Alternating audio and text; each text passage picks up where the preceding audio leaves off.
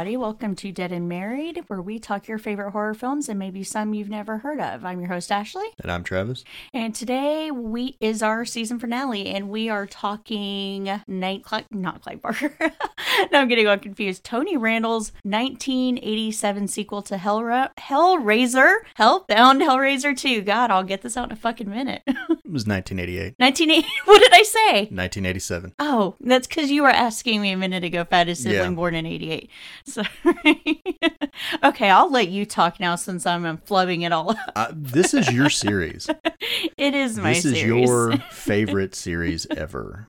is So- it? Yes. It is. It is my favorite series ever. I So- mean, I know that that's well, I don't know. I, I think I can't just ever decide what my favorite franchise is because I will go through all of them and then I'll be like, this is my favorite franchise. No, this is my favorite one. No, this is my favorite one. Like I think I've said that about Friday the 13th multiple times. Um, but no, I I think um I think at my heart of hearts even though this series in particular probably has more misses than hits, it's probably still ultimately my favorite one. Yeah. This is the one you definitely go back to, I think, most often. Yes, and the thing is, even with the misses, I can still watch those as guilty pleasures. Like, even though I know their shit, like, for the most part, except with the exception of like two or three movies that Bradley's not in, I will still watch them anyway just because I love the lore, I love the the characters, I love that world. Um, so yeah, ultimately, I, I guess yeah, it's my favorite. All right.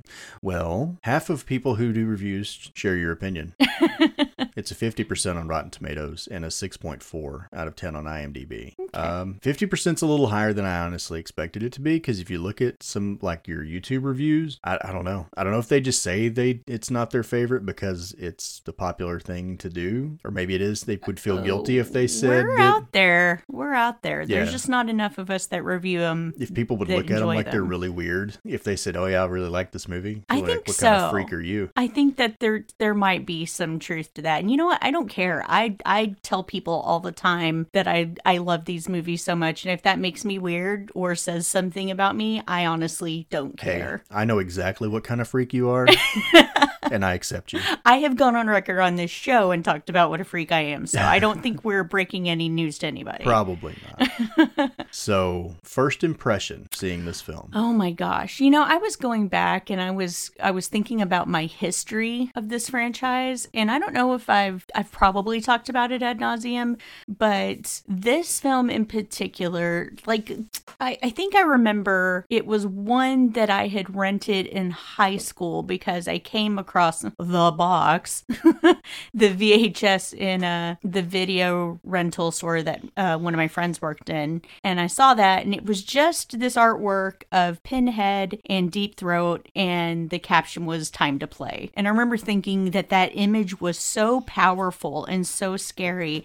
And I had already kind of had a sordid history with this uh, sordid history. I'd already kind of had a little bit of a backstory with this series that I had never watched any of them because the very first time I was ever made aware of the series was at a sleepover um, that I was having with a, a next door neighbor friend. And I forget what movie we rented at the time. Obviously, it wasn't anything too memorable, but I do remember that the trailers we were watching on the VHS included um, Hellraiser 3 Hell on Earth. And I had never seen anything like that before. I had never seen Pinhead up to that point, And I remember just being terrified out of my gourd seeing what the what this thing was. And I mean, I actually remember see, hearing the quote, Jesus Christ, not quite. Like that stuck with me my entire life. So it made an impression. And then after that, do you remember Pogs? I do. Because you're as old as I am. I I do remember my my brothers had like this series. It was like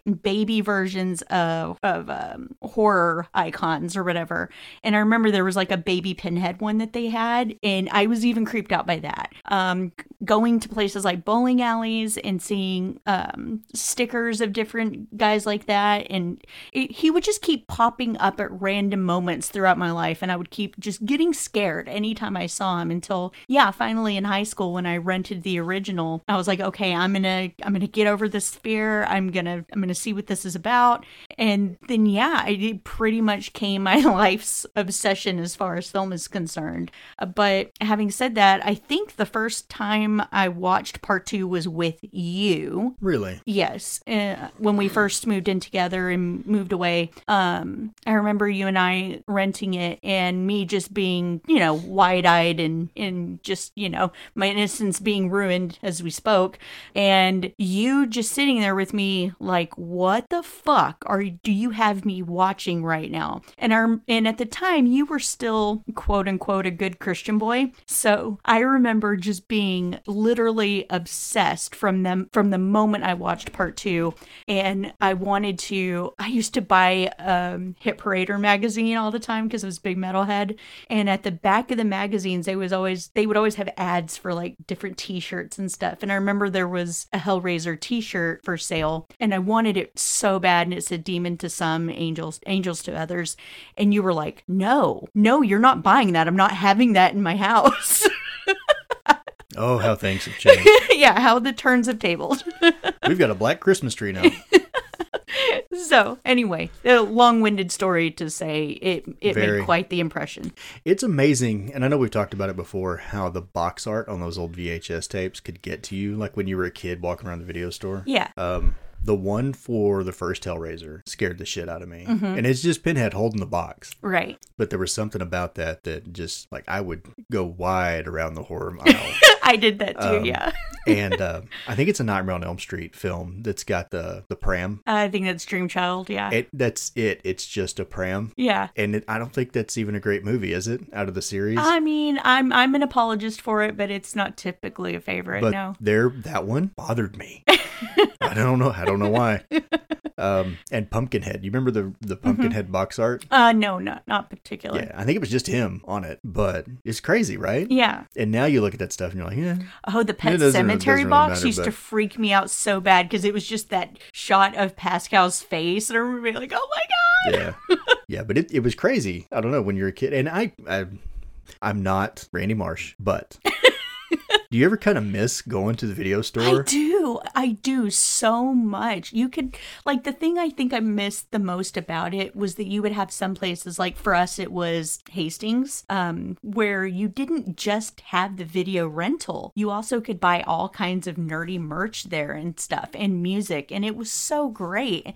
And I miss, you know, on a lazy Saturday, like let's get out of the house and go do some shit. And now you have to travel anywhere to be able to get any physical media. Yeah. It sucks. But it was, I don't know. I always thought it was cool to go there. E- Shit, even Blockbuster. Yeah. And just kind of wander through. I mean, it was just a way to kill time. I Mm-hmm. mean, sometimes you'd find a movie that you, like, I haven't seen that before, but Right. um, yeah, it was good. And I, I don't feel like you get the same, maybe the same level of excitement to see a movie. Like if you're just scrolling through it on Vudu, deciding, hey, do I want to rent this or not? Um, I think it's because like the trailer's there, everything's there. Mm-hmm. There's a description, all of it. And so it kind of takes some of the mystery away. Right. So, and you've got ratings posted there. And, you know, when you're renting a movie, there was no rating. Like you had no idea what kind of movie you were getting. Yeah, and and that art, that box art is really a lost art now because I feel like all box art is the same now. You have a group of young people making a shape like like a flying V or something with the monster behind them or whatever in the background.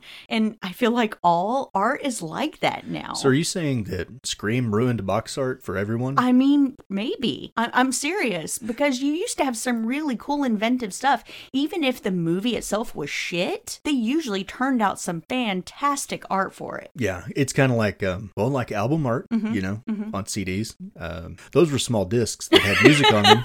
For those of you who don't know what those were, um, but those were kind of the same way. Yeah. and those things could be scary too. I remember the it was a Oh, Cannibal cover Corpse. for Cannibal Corpse, Oh God. um, and I think Iron Maiden had one too. Uh, yeah, Iron Maiden like- for sure. Oh, you got to worship the devil to listen to that. Yeah, even even just like the cover for Marilyn Manson's Antichrist Superstar, and literally all it is is half of his face. Still looked fucking creepy Yeah. as shit. Yeah, I don't know. I kind of miss physical media. I I, I love the convenience of just it's already on the TV Uh huh. and you can just hit play. But I don't know. It was an experience. I Uh, miss there- the there's experience. something there's something about the nos- nostalgia of it of kind of takes you back to being a kid again and i think that's why so many of us in this in this age bracket um especially myself tend to collect so much merchandise because there's something about getting transported in that place to that place again when you're surrounded by Yeah. it Yeah, and I feel like back well back then, um, movie night was sort of an event because you had to go do that stuff. Mm-hmm. You know, we're gonna go rent a movie and get some popcorn and a soda right and come back to the house. Like it was a trek. It was Oregon Trail. but for me, he uh, might die of dysentery on the could- way you could die. and now you're just sitting on the couch. yeah I don't know. Yeah. Anyway, um, first impression. I don't really remember much about watching this the first time except for uh, the mattress kill. Mhm. That one bothered me a lot, which I think this might have been the first movie where I saw mental illness in a film. And, Really? Yeah. I mean, on this level, okay uh, at least in a uh, in a horror setting, I guess. And the guy with the bugs crawling on him, there was and cutting himself with that straight razor was just it just that disturbed me. I'd never seen anything like that before. Uh, you popped my cherry on this film, and uh, no, there was just so much of it that like this is just fucked up. yeah It was it was one of the many times throughout our relationship where we watched a movie and I get it was over and I was like, what the fuck did I just watch? who am i with who have i chosen to be with Sleeping with one eye open tonight. And this is before I had a career involving needles. yeah. And I will tell you that I didn't appreciate anything about this film um, after the first watch because I was just shocked about what I had seen. Like I, w- I was the, the content at that time because I hadn't seen anything. Um, I grew up where in a house where this that none of that stuff was allowed. right. And um, so the, I think the content itself was so shocking that I didn't appreciate anything about like set design or acting or music or any of that stuff. Um, sort of, it's going to sound like sound like a wimp. Um, it was a little overwhelming, I think, because it was just so much all at once. And even up to that point, I hadn't seen a lot of horror films. Yeah, I get that. Uh, so it was, yeah, it was, it was definitely a what the fuck kind of kind of experience. Um, coming around, I guess, from that, um, the cast plays a big role in that what the fuck. and at the top of the list, we've got Doug Bradley playing Pinhead. Love of my life. He's an awesome human, and I, I'll let you tell that story here in a minute. Okay. Um, Ashley Lawrence, whew, Ashley Lawrence plays Christy. Kirsty. Claire, Kirsty. She'll always be Christy to me. Claire Higgins uh, came back as Julia, Woo! and she looked just like she was the evil stepmom in the first film, Right. but in this one, Yes, mommy. all right. I don't know, and really all they did was change her hair. I mean, realistically, it was it was a hair and makeup change, but in this film, mm-hmm, yeah. Uh, Kenneth Cranham plays Dr. Channard. Imogen Boorman plays Brad Pitt, uh, Tiffany. Okay, let me clarify. So there's this joke. If you've ever seen Interview with a Vampire, in this film, she looks so much like Brad Pitt did in Interview with a Vampire. yes. Um, and that's not a negative for either one of them. I mean, honestly, if somebody told me I look like Brad Pitt, I'd be flattered. Uh, it'd be like, you're a fat Brad Pitt. um, Sean Chapman plays Frank. William Hope plays Kyle. Barbie Wild um, plays the female Cenobite, also known as Deep Throat. What an unfortunate name. Simon Bamford is Butterball. Uh, Nicholas Vince plays the Chatterer, and Oliver Smith plays Browning And skinless Frank. and Skinless Frank. yeah, so a lot of a lot of returning actors for this, and I I was so appreciative of that. So one of the ones that didn't return was um, the guy who played the dad in the first film. um, is it Larry? yeah. Yeah, Larry didn't come back. And Also, they did they did a switcheroo on uh, Deep Throat with us too because in the original film, Grace Kirby portrayed Deep Throat, and she was a cousin of Clive Barker. But when she got into that makeup, supposedly it disturbed her so much seeing herself like that that when the opportunity came back around for her to reprise her role, she turned it down. And so we got Barbie Wild to portray her in this one, and do, she is such a cool fucking chick. She was like very punk rock. She was excited to play this part. Like I, I actually prefer her in that role. so I'm I'm not. she confused me. I had a confused moment when she came on screen. I'm like, am I or aren't I?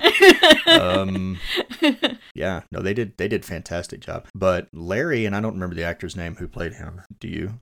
Or, yes, Andrew Robinson. Right. So they wanted him to come back, Mhm. but I guess he didn't because he didn't feel like the character had enough to do. Right. And it, it to me it doesn't make any sense for Larry to be in hell either because he really didn't Agreed. do anything wrong as a character besides be bland as white bread. He, yeah, I mean, yeah. that was his only crime. He was like no salt added chicken broth or something. he was just, he was boring. No, the But- actor himself, like he he was terrific. No, no, no. I'm talking As- about the character. Yeah, as playing those dual roles. So it is unfortunate to some degree, but I understand where they were coming from. Well, I agree with him.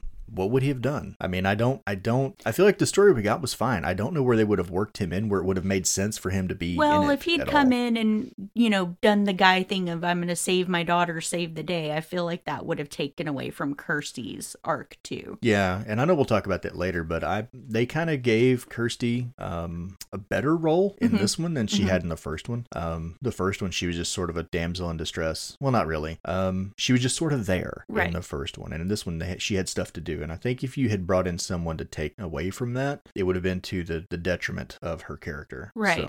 So, um, this was directed by Tony Randel and written by Peter Atkins and Clive Barker. But I think in the credits it says based on characters by Clive Barker Yes. or something like that. Mhm. He didn't have as much to do with this one as he did with the first one. No, no, not so much. Actually, what was it? The first one was the only one that he really got involved in, wasn't it? Yeah, and at that point, he kind of felt like he told his story and was kind of ready to move on with Well, it. so the first movie is based on the Hellbound Heart, Mhm. which was a standalone Mhm. story, right? Mhm. Um, but when you get into this one, and in I'll say some of the later entries, they're incorporating uh, storylines or whatever from Crimson Gospels, The Scarlet Gospels. Scarlet Gospels. It, they're both red, okay.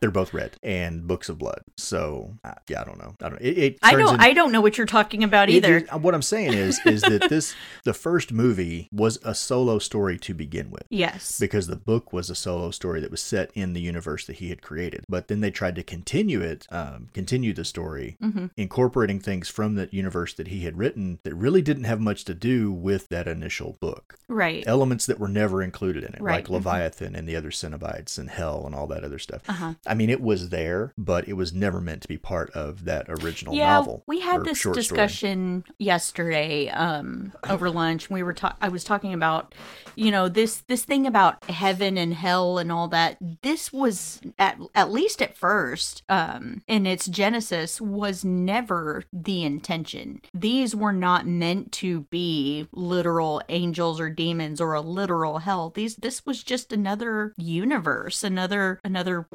Don't, know the word I'm looking for. like but- an alternate dimension, maybe. yeah, just something like that. I mean, they were almost aliens to some degree. Um, and then once somebody else took hold of the writing, then it became more of a, you know, kind of theological type of thing. And then when Clive Barker came back and had and wrote the Scarlet Gospels, then he kind of picked that up and continued Right, it and made it a literal, you know, heaven and hell Yeah. type story. But I mean, I don't know. From what I understand, in the first film, when it was when he wrote it or whatever, he had included some explanations for some of these Cenobites that we see and like how they came to be what they are and that they were originally human and all that stuff. But like a lot of the things, and I know we've talked about it before, a lot of the things that Clive Barker does, he writes it on such a scale that it makes it really hard to put it all in a movie. Yes. And so Yeah. that's the reason I- I've heard some complaints about the storytelling, and I know we just listened to one where they were complaining about editing and, and unrelated, but um, I can see where the scale that he does things on, you you you've got to cut out so much to get it into like a ninety minute runtime. Mhm. That yeah, it's going to make the story a little clunky. There's going to be things that don't make sense, and there's a couple of things that we called out in this movie. We're like, how would they know that? Why would they? Mhm. Why would they know that? Well, there may have been an explanation at some point, but they couldn't make a seven hour movie, so right.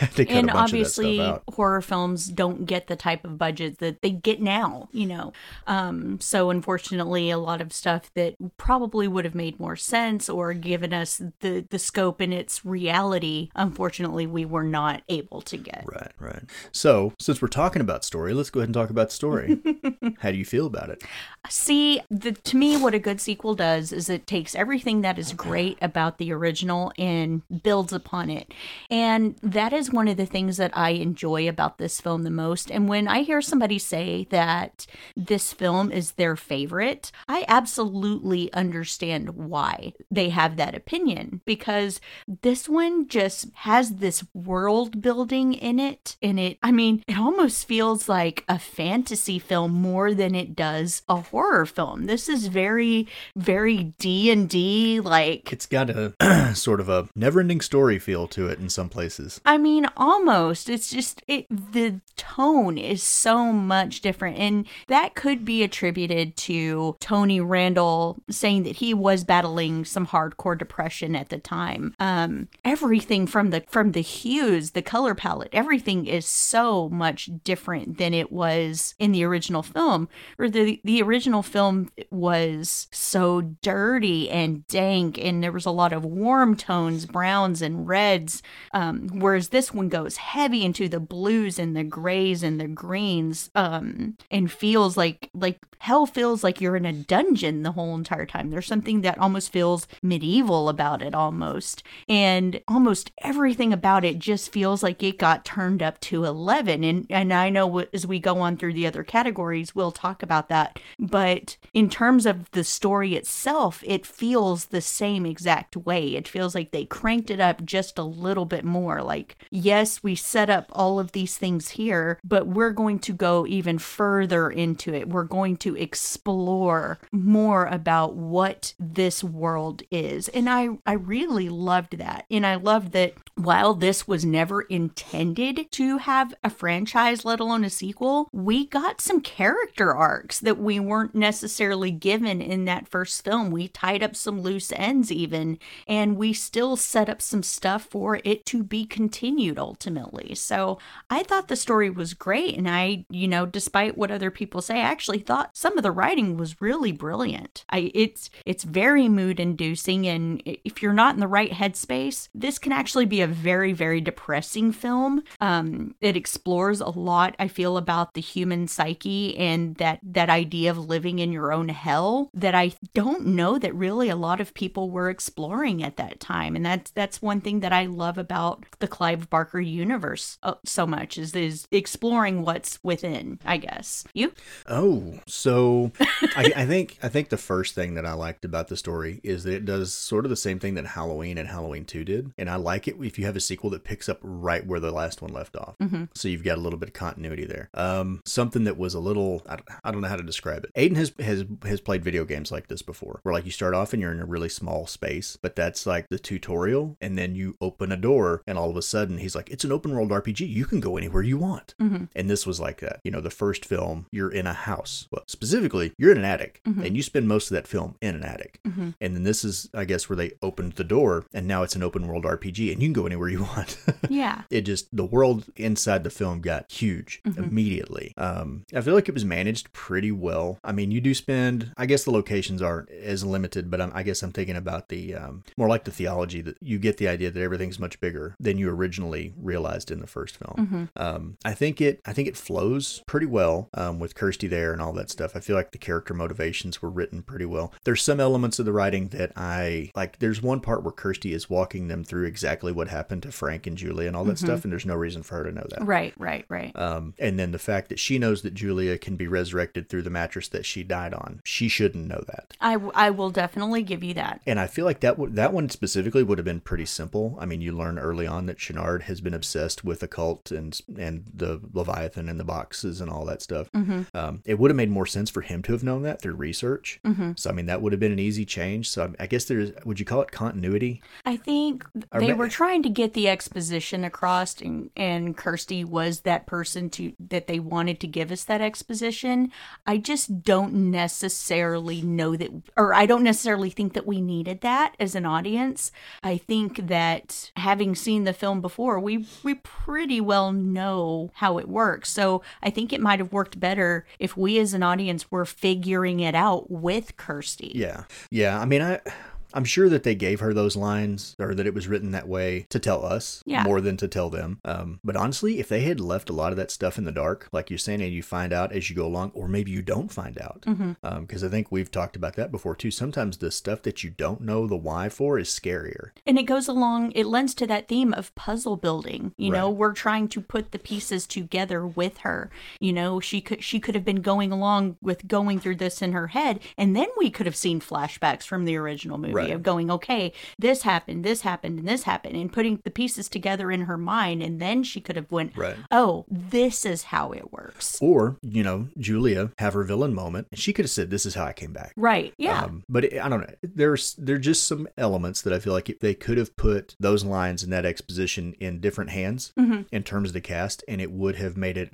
It wasn't confusing. It just felt awkward. Yeah. You know, it was just weird for to get that information from that individual. right. Um, outside of that, it, it's fine. You got your mad scientist, basically, who is wanting. He, he's he just wants to know, right? So I guess in the in the first film, lust, I guess would be considered uh, that thing. Frank was chasing sensation, and Julia was chasing him. Mm-hmm. Um, and in this one, the guy's chasing knowledge. Mm-hmm. The doctor is, and because really he's the villain. Pinhead's Yes. not the main villain. No, in no, this. no, no. And I do like that. I, I prefer Pinhead as like He's always a- described a- himself as an impartial judge. as a judge yeah and i Mm-hmm. prefer him that way i think in later films he's he is the primary antagonist where it's like he's just coming to get you Mm-hmm. and i don't really care for that i, I prefer this um, you did a thing and now i have to come get you Yeah. sort of approach um, but i feel like he was written as a, as a believable villain I, I like his transition uh, although i feel like the way the way he acts it and then we can talk about acting later um, he realizes almost immediately when julia comes back that he's in over his head yes. Mm-hmm. he, he's got that what what did i do Yeah. he, he has this oh shit moment Mm-hmm. um, and realizes that there's really no way to back out of that but then she kind of seduces him into continuing on Mm-hmm. uh, which i feel like plays true to the first one where julia had that same moment you know frank starts to come back and at first she's like oh shit and then I'm he, w- in way over my head. and then he draws her into it and she continues going so Yeah. i like it that they sort of not really mirrored but they they run parallel the way she was in the first film to the way he is in this film um the ending i'm i'm good with the ending i guess um, i don't like it that they kill pinhead um, i liked it that he he reverted back to his human form i think that was interesting Mm-hmm. Interesting element to the story that all of them came back but i don't like it that he died yeah. um That that's one of my main complaints about this one.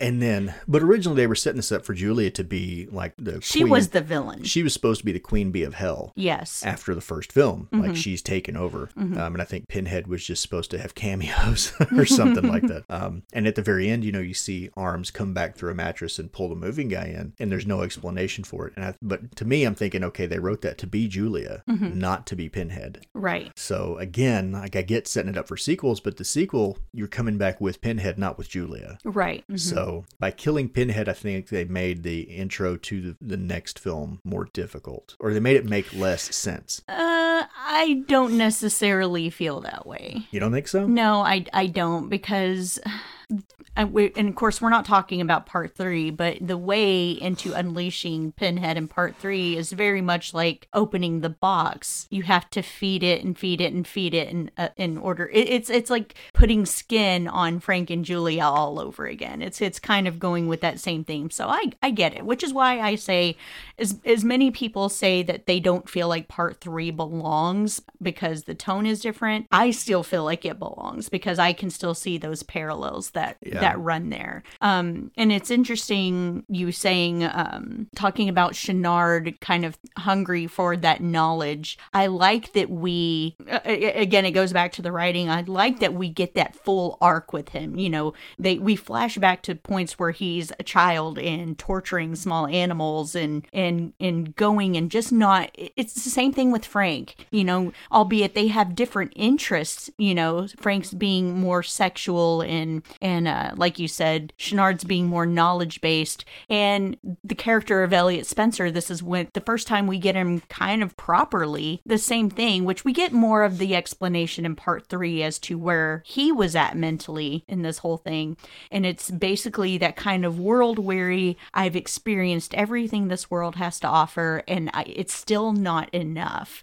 And I love that that is an ongoing theme with our kind of central villains in this franchise. Yeah. In a way, all of them share greed. Yeah. Greed for something. Yeah, I would say all the way up to Hell, the the remake that we just had with the character of Void. Same thing. And to me, he was almost the perfect amalgamation of Frank and Channard because yes, he had had all every sexual desire filled, but he was also hungry for that knowledge. But he was also richer than shit and like like JP in part 3, so it felt like he was this mushing of all three of those characters and thought that was was really great too. Right, right. But yeah, I just I, I guess that's my thing. My ultimate love about this story is where yes, you you had a more intimate story in the original that was the disintegration of a family, and it and it was so intimate in that story and and this dark love story. And you take it and you're like, it's so much more than that. It can be so much bigger than that. And yeah, so ultimately, I I think it's a terrific story.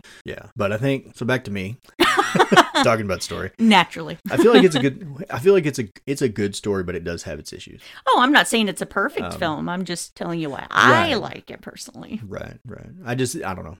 Again, there were some small changes that they could have made to the story itself that um, would have tied it to the first one a little bit better um, in terms of who knows what. And I feel like obviously they were setting it up for a sequel. They could have changed the ending just a little bit and made setting up that sequel better. Although I do understand what you're saying about, you know, Pinhead basically comes back the same way Julia and Frank did through the Pillar of Souls. Mm-hmm. I get it. But then where was Julia? Because clearly she came back again through the mattress. Well, they started it that way and then cut it out because originally, instead of the Pillar of Souls, she was supposed to rise up from the mattress wearing a black version of the blue dress she wore the entire Right, film. right. But, it, you know, there's arms that come out and grab that moving guy. Well, I guess you're never gonna know, like how many takes it licks it takes to get to the center of a tootsie pop. I don't know.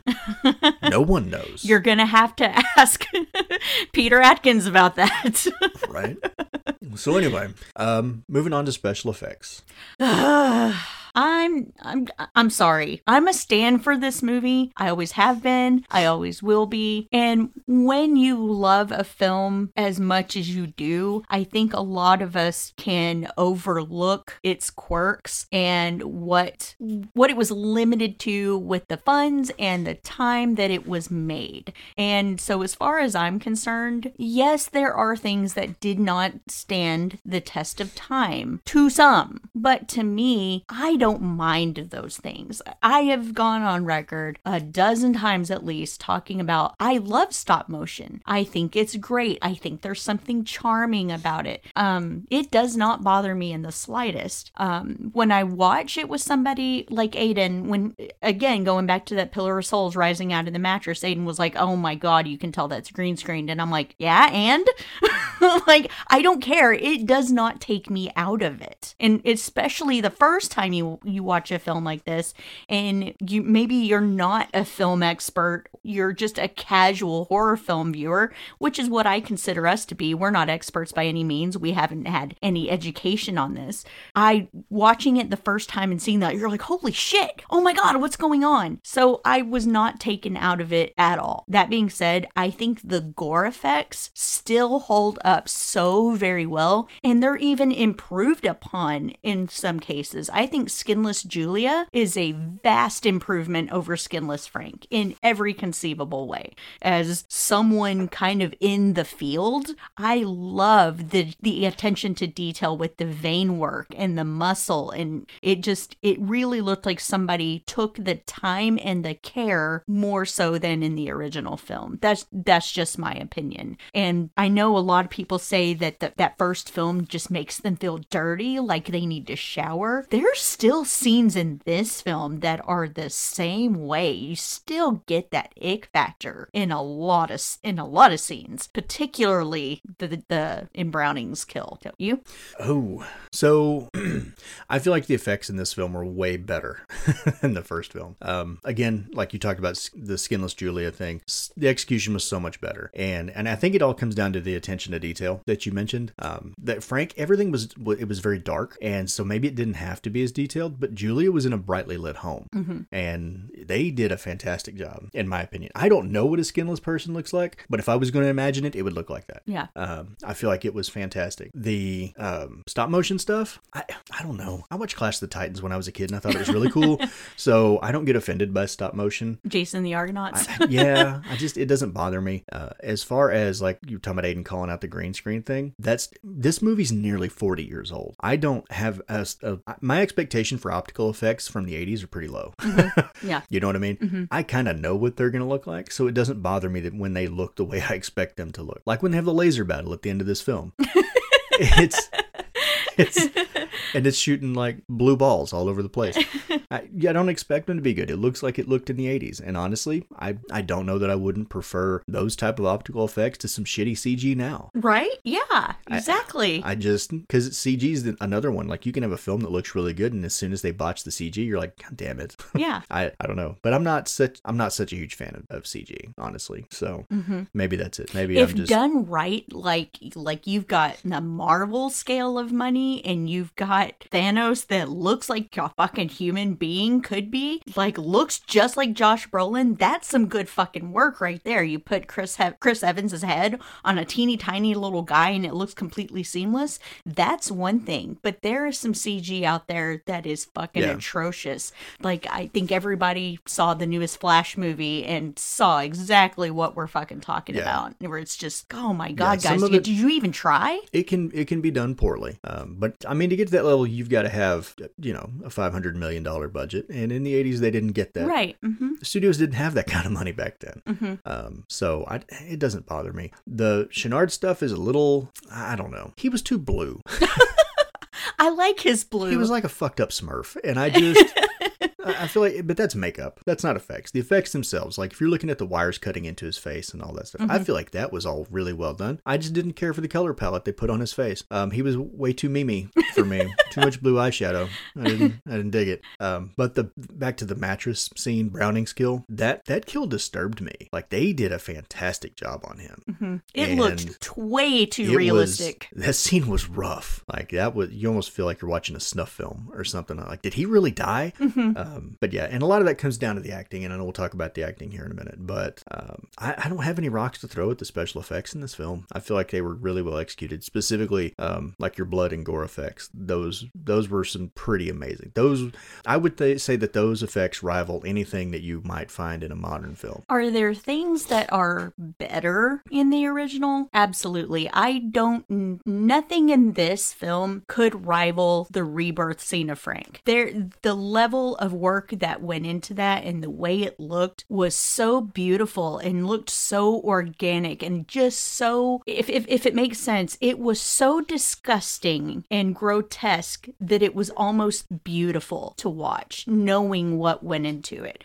And in this one, the only only slight rocks I would throw at it in terms of continuity would be if the story didn't get played with a little bit. You know, we had we had a change to one of our, our most important, one of our fan favorite Cenobites being Chatterer, that he had almost his entire aesthetic changed. And, and you know, that's that's nobody's fault. The actor obviously has to be able to see and hear to And breathe. perform. Yeah. Um, but so I get that, but at the same time, I wish they hadn't cut out the scene of them operating on him to show that because a lot of us were like, "What? What? What happened? You know, why doesn't he look the way he does or did? He doesn't have those wires in his cheeks anymore and now he has eyeballs. Like, what the fuck's going on?" You know? And then when did Kirsty find time to get a haircut between throwing the box in the fire and ending up in the psychiatric ward? you know, it's just it's just little things like that that at this point are basically nitpicks. But you know, we, we were talking about Julia looking so good, but I was thinking there was scenes of Frank just sitting in that attic where you could just see what was probably KY jelly or something to that effect just dripping off of him and he was just so oozy and pussy and I don't feel like Julia was that, but we fast forwarded through so much shit this time. They uh, and- and it's this kind of a double-edged sword here, I guess, because the only complaint I would have is that I do feel like this one still takes a while to get us where we want to go. Having said that, they just bypassed all the bullshit of getting Julia back to her normal form. They were like, no, we're not going to fuck with all this shit of bringing her victims and having to sit the whole 70 minutes before we get her back. They fast forwarded through all of that shit, but it still feels like it takes so long to get there. Yeah, I appreciated that they skipped that because we've already seen that process. If you've seen the first film, you've seen it, sort of. Because She didn't come out of a floorboard and she didn't begin as a skeleton. Um, she came out of that mattress and all she needed was some skin and she was good to go. But So maybe yeah. that's why you don't get to see more of those effects of her just Yeah. looking absolutely disgusting. But again, I'm I'm kind of glad that they did. It was well done in the first one, but we're talking about story again instead of special effects. no, no, what I was trying to say was because of what they did with the story, we didn't get as many of those effects that he got in his different yeah, that's true. transitioning from skinless Frank to That's regular true. Frank. Um, We so- missed a lot of the ooze. So one more thing that I would talk about special effects wise um, was when they're in hell and Kirsty runs into Frank again Mm-hmm. down there. Um, I like the setting. I like the way they did hell. You know, it's like a dark dungeon or whatever. I know it's a set, and I know those walls are made out of foam, and it's fine. But I feel like it looked it looked good. But the effect where um, those slabs come out and you, it's clearly women Mm-hmm. writhing under the sheets, and then he yanks the sheet away and there's nothing there. Yeah. I like it. I don't know. I realize it's a magic trick, but I like it anyway. Um, and then the heart rip. Oh. That was good. God, that is so boner material for me. good. Um, that that's the scene where you find out that there's the big fake out between when uh, Kirsty is wearing Julia's skin, and you know it's still Claire Higgins sitting there in in I mean not in character, it's obviously Kirsty, but kind of playing Kirsty, and she's got like half of her face hanging off. That effect was really good too, and the the editing was so seamless there that you almost can't tell that Even the voice dub wasn't terrible. yeah, like it, it was pretty damn good. And there's some more like really kind of fucked up shit. And, and and we could talk all day about the effects. Obviously, we can't talk about everything, but even like the circus type scene, the carnival with um the baby with the stitched mouth and the and the guy the clown sitting and juggling its eyeballs, that scene's very reminiscent of Michael Myers getting his eyeballs shot out in part 2. Yeah. Um, some of that work was really unsettling and really creepy, and yeah, just just brilliant. But we'll be again, we'll be here all day talking about Right. effects. So Right. well, let's talk about acting instead. okay, um. Um I never know how to say this without sounding like a shit, but I'm I'm I'm going to have to be honest and truthful. While I feel like Ashley Lawrence did a better job in this film than she did in the original, she's still not my favorite performance. She's still not my favorite final girl, which sucks cuz she just did the coolest fucking thing for me, so it's nothing against her personally. She was such a young actress at the time and has obviously, you know, had years and years to build upon her craft, but at at this time you can still see where she's still kind of green as an actress, but I do think that she did miles better than she did in the original and was a pretty formidable final girl in this one. Um where you do believe at a certain point she kind of can stand on her own against the Cenobites. And one of the things I love about her is that she does use her cunning, she does use her brain to somehow outsmart these guys every time she comes into contact with them. Yeah. So, to her credit, this was only her second feature. Yeah. She had done um, a little bit of TV work. Hellraiser was her first, and Hellbound was her second. Yeah. So, Yeah. Um, for me, I think what has made at least these first two films so successful in their performances will always be due to the fact that they used stage actors, classically trained actors for these roles. Because in the original film, it feel again going back to that intimate setting, it feels almost like you're watching a play, almost. And in this one, it feels almost Shakespearean in a way. Their performances and God help me, every time Doug Bradley enters a room and the music swells, he is so fucking regal that you just like I swear to God, I, I just it I, I have to have a Wayne and Garth moment every single time he enters a room. you know, we're not worthy like every single time. Like his performance, I believe, is the one solo thing that has kept this franchise going as long as it can and why it's still talked about today and debated upon every single time they recast that role. That I just I I think his performance is unparalleled. Absolutely. Um I think that Kenneth Cranham did a terrific job also is because the way what Travis was saying earlier kind of like when he first gets into this this situation of thinking, oh shit, I've just opened Pandora's box and there's nothing I can do to shut it down. You can see that conveyed through his eyes without him ever having to say a word. And what is going is one of my favorite scenes, whether regardless of how Travis feels about it, when he is first unveiled as a Cenobite, there's this switch that happens where before he looked so afraid and so cautious. Now he's of anything that was there before, and you can see that. And I think it is also a testament to his performance. So, those, uh, oh, oh, oh, before before I Yeah. move on, before I move on, and then I'll let you have it. I fucking Claire Higgins supremacy. She was my favorite thing about the original film, apart from Pinhead. But same thing, ramping everything up to eleven. She absolutely stepped up to badass boss babe bitch in this film. Like everything that was s-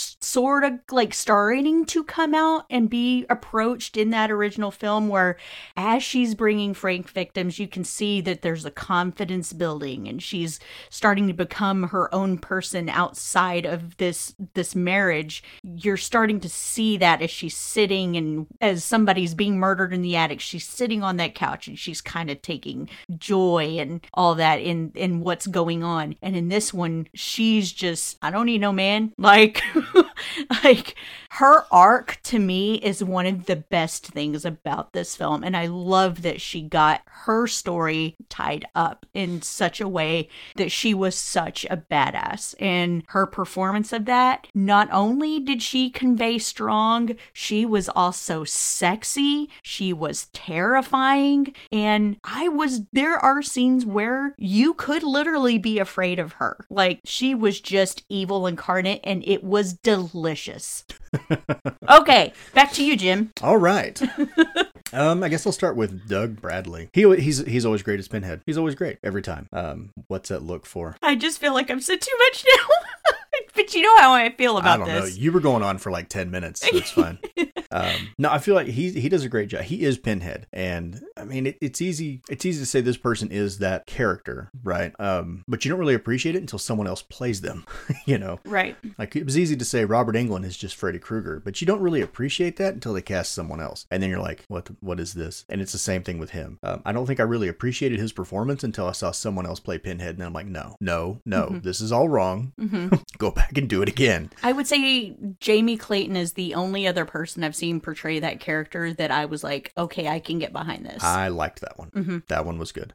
Um, but if I don't know, if, is that just his voice, or did they do something to his voice? oh, it's it's it's been It's Altered. but I feel like he I don't know. He has a presence when he comes on. Like you when he walks in, you know he's the guy in charge. Mm-hmm. Even in the first film when you didn't know he was the guy in charge, when he walked into the attic first time, you're like that's the guy. Mm-hmm. That's the guy in charge. Um, but he's been he's been acting for a really long time. And uh, like you said, he's a stage actor, but apparently he was friends with um, Clive Barker in school. And then they formed their own theater company and they Mm-hmm. Right. were and he was um, Barker was writing with Peter Atkins there. Mm-hmm. So uh, he's got a, he's got a lot of experience. yes. We'll say that. Um, and actually, I read this thing. I, I guess he's he's a real human. he's not like a Hollywood star that doesn't give a shit about anybody. They were at an after party, and everybody was ignoring him, and it hurt his feelings. But they ignored him because they didn't know who he was. They'd never seen him out of his makeup. Right. mhm. But just the fact that that bothered him makes me think, okay, he's just a real guy yeah. and I appreciate that that he's he's just a real guy. Um, Ashley Lawrence, I agree with you. Her performance in this one's better than the first one, but her look was good. You know, I feel like the makeup and all that stuff and her reactions were good. I just think it was still a line delivery Yes. sort of issue. Yes. but it's it's a line delivery issue that you expect from someone that this is only the second film they've ever done. Right. hmm And um, to sort of add to that, it's not like there were there was a lot of time in between these because this film got greenlit before they even released the Right. first one. Yeah. mhm. So I mean, she didn't have she didn't have a lot of time to develop anything between the first one and this one. So Mm-hmm. I don't I'm not gonna complain about that. Claire Higgins is Julia. Um, I like her way better in this one Yes. than I did in the first one, but I feel like they gave her more to do than just seduce people and kiss Frank. um, I like it. She has better lines. She brings that badass bitch um, mentality to the screen, Mm-hmm. and I love it. and gives the best pimp slap I have ever fucking seen in She's my life. like, get that corn out of my face. Um, Like she could run me over with her car and I would thank her. yeah. Energy. I, I don't know if I would. I don't know if I'd go that far, but she she plays Queen Bee really well, and she looked good. yeah. Um, Yeah, her back in that dress was everything. yeah, um, even when it was missing a piece, still, good. Ooh, baby, I like it raw. Kenneth Kenneth Cranham, I, his was his was good, um, but he does a lot of he, he was just required to emote with his face a lot because he doesn't have a ton of lines in the middle section of the movie. A lot of it is him looking at Julia going, "That's fucked up," right? yeah. If it's him just going, "I've I've made a mistake," uh, but it was it was fine. Um, the girl that played Tiffany, Imogen she- Boorman. Imogen Boorman, yeah, they basically said you're going to be in this movie, but don't say anything, Yeah. and it was it was okay. It I was just think okay. when she finally snapped out of her psychosis or whatever you call it, um, I think she did okay. What's I was going to say? I can't complain about hers because they didn't give her shit to do except sit in the floor and play with puzzles for the first two thirds of the film. Yeah, because there there is a scene where Le- the Leviathan light hits her in the eyes and she gets the flashback of what happened to her mother and she l- actually lets out this really heartbreaking cry, you know? And so she did with what she was given to do, I think she was fine. Yeah, yeah. Um, the Cenobites were all just the Cenobites. Uh, Barbie Wilde was the only one that had any lines. Mm-hmm. Um, I, I, it's hard to judge, you know, Nicholas Vince or Simon Bamford As on much their- as we love them. on theirs because they basically just walk on screen. um, and that, I'm not saying that as a negative. It's just it's hard to judge someone acting when it's like, all right, walk in, now stop, right? Mhm. Um, but I feel like her line delivery was good, Mhm. um, very cold and monotone, and uh, I- yeah, I don't know. I just I liked the way she did it. How about that? I can't say anything amazing about it. I just liked the way she said it, and she didn't have a ton of lines, but when she said it, I'm like, well, that's kind of cool. Maybe it was just her. I was like, "Hmm, she's kind of cool. But overall, I feel like the acting in the film was was solid. But again, you, you take Pinhead out of it, and it changes the film. Yes. So um, I think he, I think his performance adds to everyone else's performance. yes. It's like a shared glory kind of thing. Yeah, I feel like he elevates everyone around him. Yeah, it's kind of like um, like Tony Todd. I know we've talked about that in the Candyman Mm-hmm. film. I think his acting made everyone else's acting look better. Sort of. Is that shitty? No, not necessarily. Uh, but I, f- I feel like that's what Doug Bradley brings to his roles in this film. Yeah. As long as he's written well, because Yes. we know that there's been a couple of films where he was not written very well, Mm-hmm. and it, it it was tough. His performance was still good, but the writing was just horrible. So Mm-hmm. yeah, that's what I have to say about that. so now we are to quote, kill, and scene. We haven't even talked about the score. Oh, I skipped that. You terrible, terrible person. I forgot there was music. You always forget that there's music. That's nothing new. no, I'm gonna go first because you're gonna tee off on this thing. Yes. So I I like the scope and scale of the film or the music in this film. Um, I don't remember the guy's name. Christopher Young. Christopher Young. Well done, sir. well done. So I, I like the contrast between the music in this film and the first one. We just keep talking about. We should have just done them both at the same time. Um, no, I- in the first one, it's very quiet. It's very intimate. The music is intimate, and in this one, with increasing the scale of the world, he increased the scale of the music Yes. and it's it's just epic uh, sounding music. It, it's like I don't know. I like the incorporation of the the orchestra, and you've got a choir in in places in the background. And I I don't what she's sitting over there making faces at me right now, y'all. It's not cool. Because he copied my homework. I did not copy your homework. so did because these are were all the things I was saying yesterday. See how you rub off on me? That's why he wanted to go first. But no, no. Um, it's very atmospheric overall, and it's not just the pinhead theme, but I think the the quieter scenes, uh, the music fits the scene very well, and it kind of lends its. There are a lot of scenes that feel cold because the lighting and the set dressing and all that stuff. The scenes feel cold, and I feel like the music in the background adds to that feeling. So I feel like it all matches up really well. But we've talked about this with uh, with Danny Elfman. He does a great job of writing music that fits what you're seeing on screen and enhances the feeling that they intend to convey. And I feel like he did a great job in this film with that as well. Yeah. Back to you, Tim. So I can't I can't really cover any new ground. um, I will say that I own both of the soundtracks to parts one and two and listen to them just for pleasure because they are both so beautiful in their own ways. Like like what we what I have been saying about both films where yes, intimate film gives a more intimate score. Yes, there are more intense uh, pieces to the original film, but it doesn't quite hit the level that the score does in the sequel. Like Travis said, everything being just brought to this massive, massive scale, it was like more cowbell. Like we we've got to have more cowbell in this. This one one goes to 11. it does. It absolutely goes to 11. And it just feels this is a score that if you have it at just the right volume, you feel like you can feel it in your chest. And that makes for a more intense viewing experience in in my opinion. And like it's it's so mood inducing to me. And you do still get I mean because one great thing about having brought back Christopher Young from the original is that he is already more than aware of what he has done in that original film and says, okay, what can I do to improve upon what I did before? But he also keeps um, pieces from that original film and interweaves them into the new stuff. So yeah, it's just it's just brilliant. I I love him as a composer, uh, even outside of these two films. He's done other work that I have really enjoyed, and yeah, I I can't say enough good things about him. This this is probably one of my favorite film scores of all time. Yeah.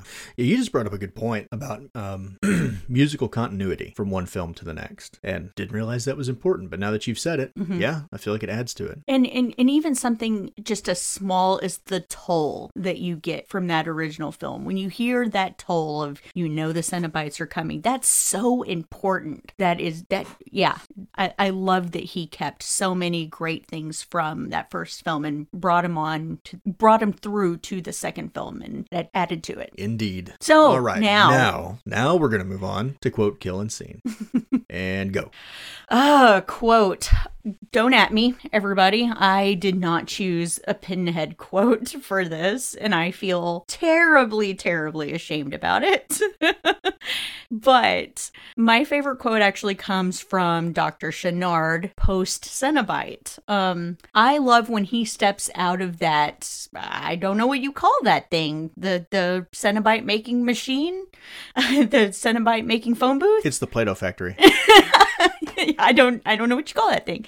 But when he steps up and that that music is kind of swelling, it's very ethereal and he looks around, takes in his surroundings and he says, "And to think I hesitated." Like I just love that so much. I feel like if I were to, to turn and get turned into a Cenobite, that would be my literal exact sentiment. Like just I think it's so cool that he had all of this fear and all of this doubt and then it just instantly is washed away by I'm so powerful. I'm om- omnipresent. I'm just, you know, alpha and omega. Like you, it's just again, it's just conveyed through him in that line delivery and I think it's terrific.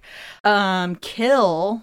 I'm going to go with Frank actually. I I struggled with this one a little bit, but I didn't want to have the same favorite scene as favorite kill. So, um mine was Frank and that's mostly because of Julia. Um I was talking about how we get some closure to the storyline of that is her and Frank's story. Um, I love that he still, after all this time, thinks that he has a grip on her. But she goes all ludicrous on him, back up, back up, you don't know me like that, and rips his heart out of his chest and says the same line that he said to her when he killed her nothing personal, baby. And then the flames shoot up behind her, and it's just, it's such a fucking you go bitch moment.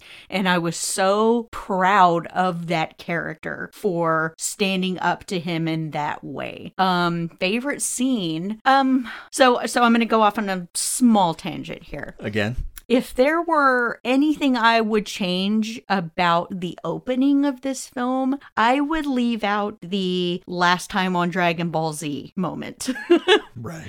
because I don't feel like that was needed, especially if you're if you're doing what I do and you watch these two films back to back, you it's unnecessary. You don't need it. But if you have all the lights off and it's very quiet and the first thing you see is Elliot Spencer sitting on the floor in that hangar with the box and then getting transformed into Pinhead and he's screaming and wailing in agony and begging for his life, all the while simultaneously smiling with pleasure. Oh my god, that is how you open a fucking film. I don't know that it gets any better than that. I love that scene so much, and every single time I watch it, I'm just like, fuck yes. Like, so if it's me, I would have done without the previously on and just opened with that because it's brilliant. So, Sounds good.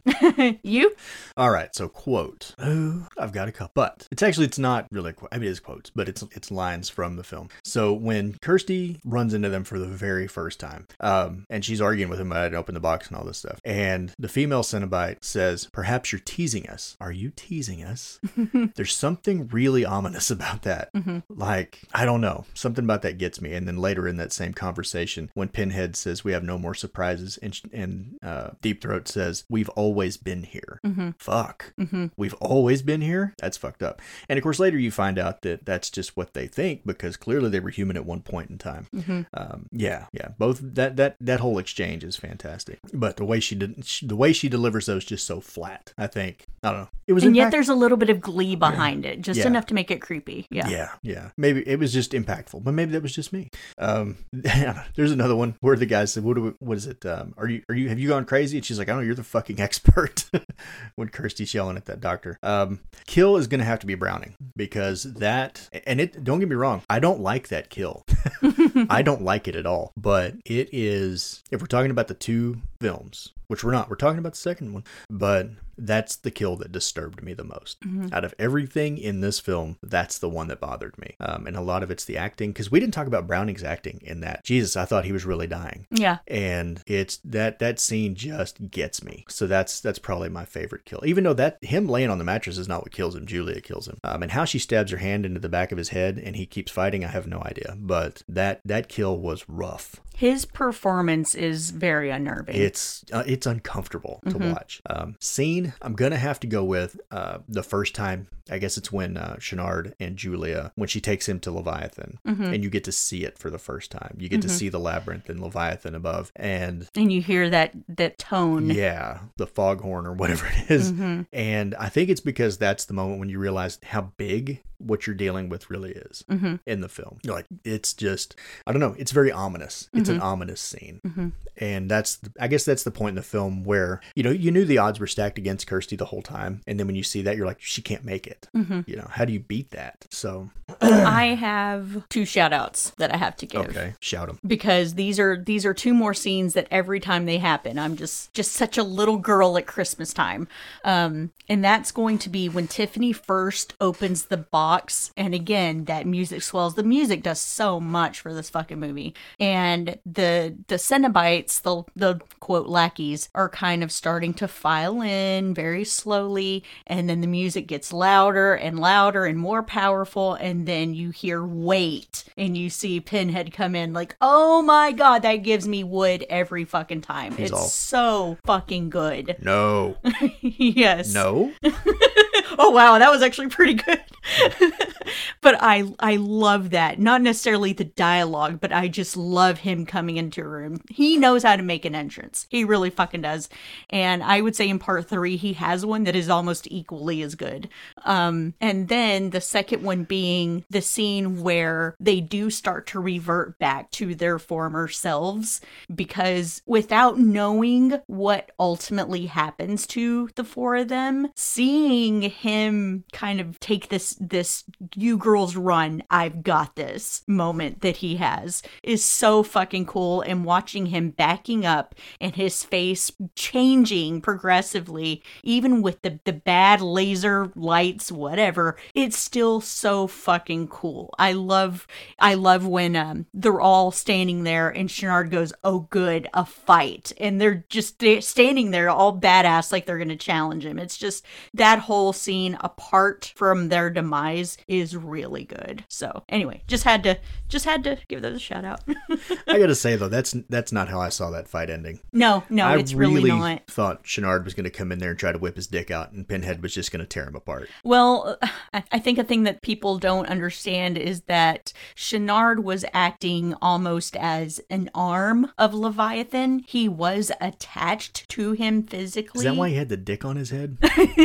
you know, they purposely made it to look like that. They they made it look like a diseased penis. It- that was it's Clive Barker. That doesn't Yeah. surprise me at all. that was intentional. Um, but yeah, I did not see it going that way either, and I was so disappointed, especially that shot of uh, Elliot Spencer laying there on the floor, bleeding out from his throat, just just taking his last breaths. It's just so fucking sad. Okay, so is there is it just me, or when he cuts his throat and he's doing that thing, Mm-hmm. like it made me kind of want to gag too. like, oh, he can't breathe. Now I can't breathe. Yeah, I agree. That was a badass scene. Yeah. even though it didn't didn't go the way I wanted it. Yeah. but you know, your team can't always win. So Travis, final thoughts: Hellbound, Hellraiser two. Um, I don't want to tell people to watch this, but they should probably watch this. um, if I had to choose between this one and the first one, I think I like this one better than the first one. Um, but that's just because I don't, I don't know, I didn't really get. I understand the love story angle from the first one, but that, that didn't really do it for me. Mm-hmm.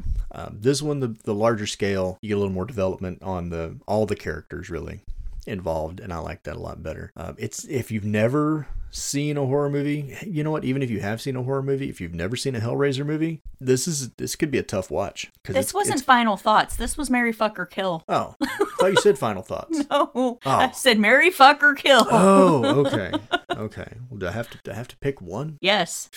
Um, If you value your life, you won't a- kill it. I think it's a fuck. Okay. but it might kill me. no, this is one I could I could watch. I can watch this one more often than I can watch the first one. Okay. Honestly, I could probably watch this one more often than I can watch any of the rest of them, Okay. except for the most recent one. Mhm. The most recent one's badass. Yeah. They did a great job. Mhm. Um, but yeah, out of the whole franchise, if I was gonna pick one, it would probably be this one. I, yeah, I totally understand that. And I know a lot of people like the third one, but uh, I don't know. I like I the do. I like the classic characters. I adore the you end third up one. with you end up with new Cenobites, and I just don't like the new Cenobites as much as I like these. So, you know, I'm an apologist. I don't care. I know. How about you? Um, it's a Marry for me, mostly because for me, one film does not exist without the other. I almost never watch one of these exclusively. And I can vouch for that. Yeah, I almost every single time watch these first two films back to back like one continuous film. Every single time without fail. Um so in that regard, I see it as one giant film. So it it's going to share a Marry for me just because I find those two inter- intertwined with each Well, you, other. you treat this a lot like the original Star Wars trilogy. Like if you watch one, you're going to watch all three. Mm, If you've got the time. I don't know, but yeah, th- yeah, I there, it's one single film to me, so I watch them both together every single time. Therefore, it's a Marry. They're it's my favorite film. Okay. So I think you pretty well gave us your I final thoughts. already said my final thoughts. You've said your piece, sir. Um, again, I understand that body horror is not everyone's cup of tea. However, I will say that I don't necessarily consider part two to necessarily be as much on that body horror scale as the first one. It definitely, like I said, feels more of a fantasy film. So if you kind of like stuff in that arena, I would say give it a watch. Um, it's another one that's not for delicate sensibilities. It's it explores things that your typical slasher isn't going to. It makes you uncomfortable, um, makes you feel really dirty. Um, so it's it's not for everyone, but I will still say give it a watch for sure. Especially especially if you're a fan of the original, but for some reason haven't seen the second one. Give it a try for sure. All right. Well, normally we would talk about what we're going to do next week, but we're not doing shit next week. No, this is our, uh, like I said, our season finale. So I'm going to let Travis tell you a story right quick while I pull up our viewer question of the month because we are also foregoing Pillow Talk this month. Um, So why why don't you go ahead and tell what? the folks at home what our wonderful, wonderful friends in Pennsylvania did for us? Oh, yeah, yeah, yeah. Okay. Um, so Bill and Zena Rush were at a con. I don't remember the name of the con. Do you? No. But they were there, and Mr. Bradley happened to be there. I don't feel like I could call him by his first name. It'd be weird, right? It'd be like calling your dad by his first name. You just don't do that. So Mr. Bradley was there, and they got to meet him. And they had a it's a it's a figurine, right? Um, still in the box, and they'd ask him to sign it for a friend that had lost their daughter. And uh, I guess they gave they kind of told him about it, eh, about what had happened with London, and he signed it and gave them their money back, and then And hugged said donate it to an anti-bullying cause. yeah. And then I guess gave them a hug and said that it was for us. Mm-hmm. And I don't he he got emotional about it apparently. And uh, I just I don't know. That's completely unexpected. Yeah, so you don't ever expect that. I mean, on on two on two different pages here, you don't expect people that you've literally only met one time to go as above and beyond as Bill and Zena have in thinking of us in such a way that they wanted to do something this special for London, let alone us. You know, and it, they never even got the opportunity to meet her. So that alone is something right there that I am. It's it's not something I'm ever going to forget. It, it's probably the grandest gesture that has ever been done for me in my entire life. Um, so there's that. Um, and then it's not very often that you have your quote unquote horror hero not only acknowledge you, but care about you in that way where it would be so easy to just write someone off and be like, yeah, yeah, let me sign your thing and be on your way. I've got 300 more people to see in 30 minutes, like a lot of people do. You know, uh, we've all heard the horror stories about how some people are just there to make their buck and move on and don't care about their fans at all. But for him to show such an act of kindness for someone that he's never met, that is just absolutely fucking mind boggling to me. And yes, he was like my kind of horror idol before, but now I know that he is also an incredible, just human being in general. And it's meant so much to me, and it has such a special place in my heart now that he went also went up to 11 11,000 like I just I can't I can't express the amount of love that I have felt in my heart for those those three individuals, you know. Anything you want to add to that? no, you, you covered it. I think it's amazing. no. We love you so much, Bill and Zena. You are I mean, Travis is like, I don't have any friends. I don't have any. I don't need any friends. But you guys really are truly the best best friends we've ever had and we'll never forget this. So thank you. Um okay, moving on from the touchy feelies. That's enough of that gooey shit. Um again, we are foregoing pillow talk this month and we are going to answer our one lone question we got. And as always, without fail, it is from our friend Karima. And this is more of a question for me this time. Oh, thank God. So she says, Do you think your medical skills and natural interest ties into the ability to watch this type of horror? I think she means horror in general. Um. I think it's actually flipped the opposite way. Um, I don't know that my love of um, how do I? I'm I'm having a hard time trying to articulate this. Um, when I first decided that I was going to start this career, I did have some of my friends go, "Well, this you get to deal with blood for a living. This is perfect for you." Um, so I don't know that my love of horror made me more interested in what I do, I think my love of horror helped me to seek this out, maybe. So, kind of like an opposite reaction almost, where I was going because I wasn't aware that there was a name for this job. You just always thought your nurse came in and drew your blood or whatever. Um, so I I didn't know that phlebotomy. I didn't don't didn't know that was a title. I didn't know it was a name. So whenever I was kind of going, all right, I don't want just another dead end job. I want a career. I want something where I feel like I'm making a difference and I'm doing something important, you know, that affects people. Um, I was going through medical because I kind of knew that was the arena I wanted to venture in because I also at my heart love science. Um, and I think women in STEM is in a very, very important thing. And I'm I'm glad to be a part of that in any way that I can. So when it first came up, I was like, what the hell is a phlebotomist? And I don't remember if it was you or Aiden that was like, well, that's a person that that draws blood. And I was like, say, that sounds pretty interesting. Next thing I know, you know, a year ago I was going to school. Actually, it's been over a year now. I had my anniversary. Um, and doing what I do now, I had no idea that it was going to be so much more involved than just drawing blood. I'm responsible for so much more than that. Um, what we do literally can save lives. I don't think we get enough credit for that. Um, but I would say that my love of horror definitely didn't hurt it because I am also getting specimens all the time of a gory nature that, w- for instance, the scene at the beginning where Channard is doing open brain surgery on uh, on a patient, there is one nurse in the background who is kind of looking like she's about to lose her lunch and kind of afraid a little bit. And I told Travis, I was like, shit, if it was me, I'd like have my head right over her shoulder, like, eh, wicked, you know?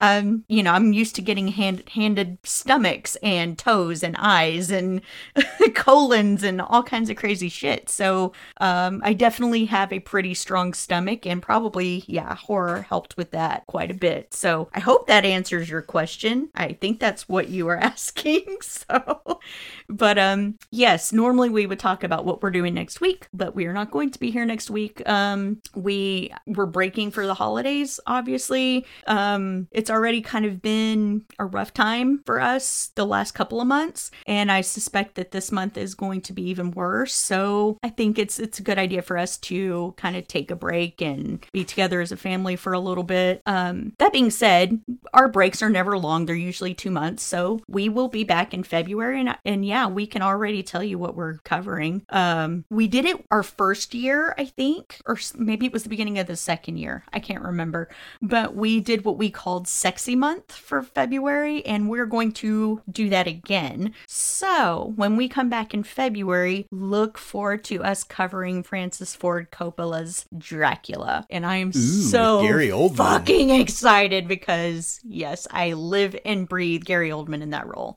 So, he actually took that after telling Doug Bradley that he was jealous of him yes! getting Hellraiser. Yes, yes. And said that he want he wanted to be in a horror film. Yeah. So when the opportunity to do Dracula came up, he took it. Yeah. Yeah, I forgot about that. I'm glad you remembered. I remember things. Sometimes. But anyway, as always, thank you guys for the last few months of listening to our banter and um, sticking in with us. And we'll see you in February. Take care, guys. Bye. Thank you for listening to another episode of Dead and Married. A very special thank you to our patrons William and Zena Rush of Original Cinematic, Gary Horton, Carissa, Kate Lamp, Karima Rhodes, Kent Morton, Lala Thomas, and Renee Hunter Vasquez, John Paul Vasquez, and Travis Hunter of Podmortem. If you would like to support the show, go to patreon.com slash dead and married to find out how. Another special thank you to Alana Miller for composing Dead and Married's theme.